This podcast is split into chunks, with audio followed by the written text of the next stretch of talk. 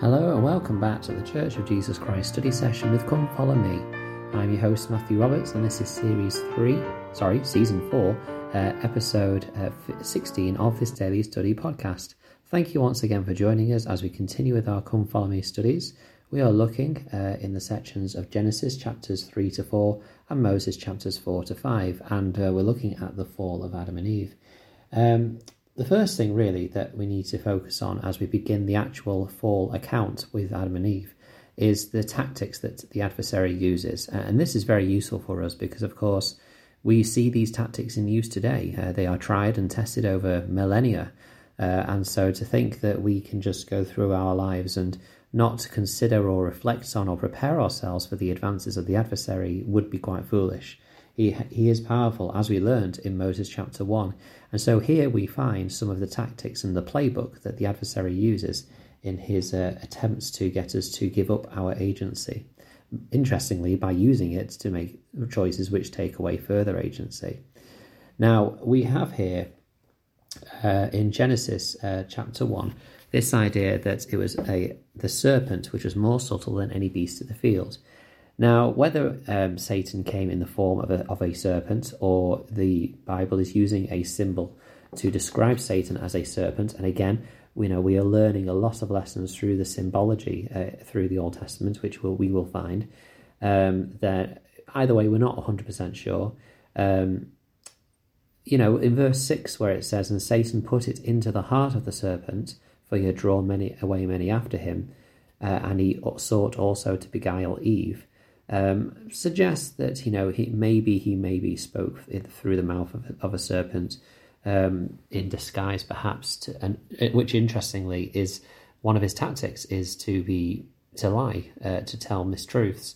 Um, but we're not 100% sure. But what we do know from the Moses account uh, comes in verse 6 as well. For he knew not the mind of God, wherefore he sought to destroy the world.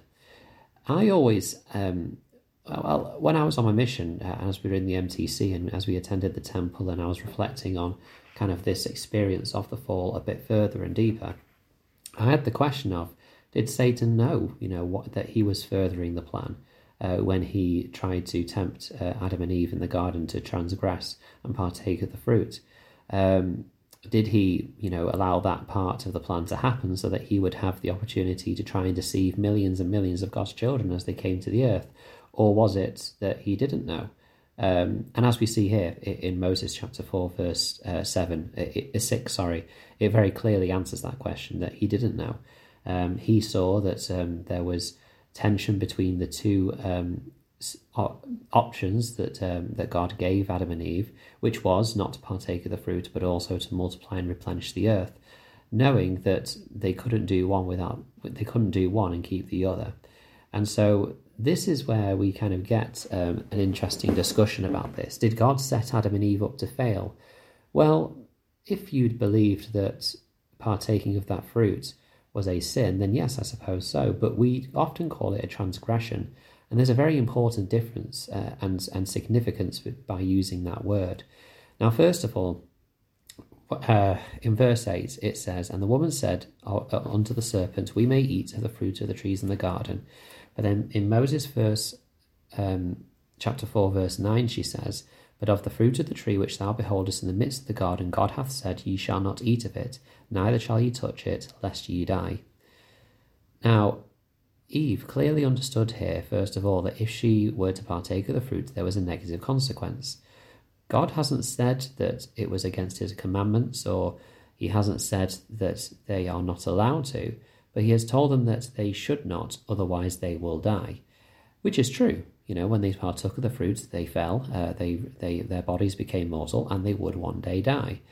Um, so Adam and Eve, rather than making a mistake or a wrong decision, they had a choice. The choice was to live in the garden in, in simplicity and innocence uh, forever uh, with, with these bodies which were not mortal, or they, it was to partake of the fruit, become mortal, have the opportunity to progress and grow with having no longer that innocence anymore and knowing between good and evil, being able to bring children into the world and one day physic- but one day physically die.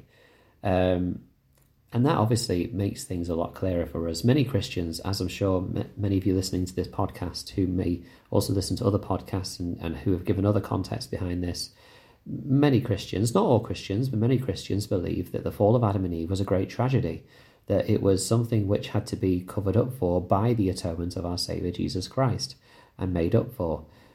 But to me, that doesn't sit well. The fact that God was would be almost surprised, or he'd have to put in um, countermeasures in place for something which he didn't see happening. Of course, God knew this was going to happen. Of course, this had to happen. And of course, our Saviour was prepared before the foundation of the world to counteract and to um, be able to overcome the uh, the negative effects of the fall, which we understand as physical death, spirit and spiritual death. Um, so that I think is is important to remember, and also, uh, by the way, um, understanding whether it was a physical fruit that they partook of or whether this is again a symbology, we're not sure. But what we do know is that there was an Adam and Eve and that there was a fall. Uh, and I think all of that uh, helps give us gives us a bit of context uh, behind this as we go further uh, into the account.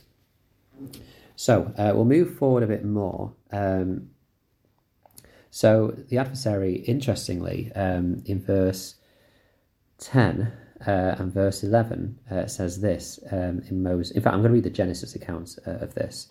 Uh, in verses 4 and 5, which are fairly similar between the two, Genesis and Moses in this case, it says, And the serpent said unto the woman, Ye shall not surely die.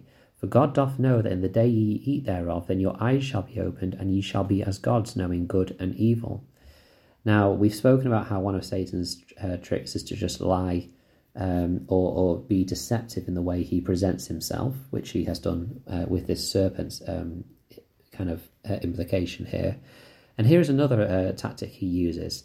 Notice here, he actually says a truth, and he is telling the truth in the sense that when they partake of the fruit, their eyes would be opened and they would know between good and evil.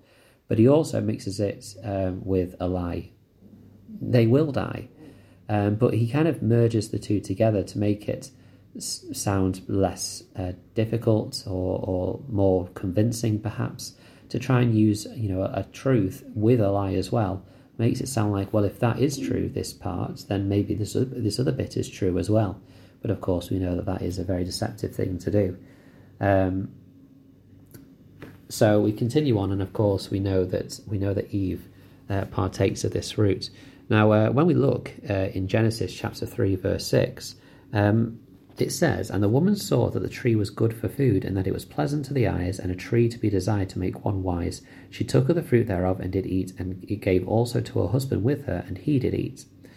Now, there's two things I want to draw from this verse. There is so much to take from every verse. I wonder if we're going to get through all of this this week, as well as do the story of Cain and Abel justice as well, but we'll see what we manage to get done. Um, but in Genesis 3 6, it's interesting that Eve really analyzes, really carefully considers this this uh, situation, uh, and she decides that the the benefit of making one wise um, was was more important than perhaps not dying. Um, and so she partakes the fruit and then gives it to Adam. I would like to uh, wonder and question where Adam was uh, in all of this. Um, where was he uh, when when the serpent came? Now, obviously, uh, I'm not suggesting here that uh, husbands and wives should spend every second of, of, their existence with each other to make sure that, that they're making the right choices and not um, doing something that they shouldn't. But what I am saying is that there is an understanding here that perhaps if Adam was with Eve, they could have made this decision together. Now, obviously, um, Adam uh, was was great enough to recognize the right choice that Eve had made uh, and he also made that choice as well. I mean, imagine if Eve had, Eve had made this really courageous choice to make this step out of the garden, and Adam didn't. I mean, I, I don't even know what, what that what that would lead to. Um, but both of them made that choice, uh, and together uh, they uh, made the decision to partake of the fruit, or, uh, and to to step into um, mortality, which of course uh, was what God desired or wanted to happen. What we'll do is we'll pause there uh, on our study. Uh, we'll continue tomorrow as we're reaching the 10 minute mark, uh, and we'll continue with, with the fallout of this, the literal fall uh, I suppose, uh, of what this meant for Adam and Eve, what this meant for Satan, uh, and the reaction of our loving Heavenly Father as well. Thank you so much for joining us today, and we will continue tomorrow. And until we meet again.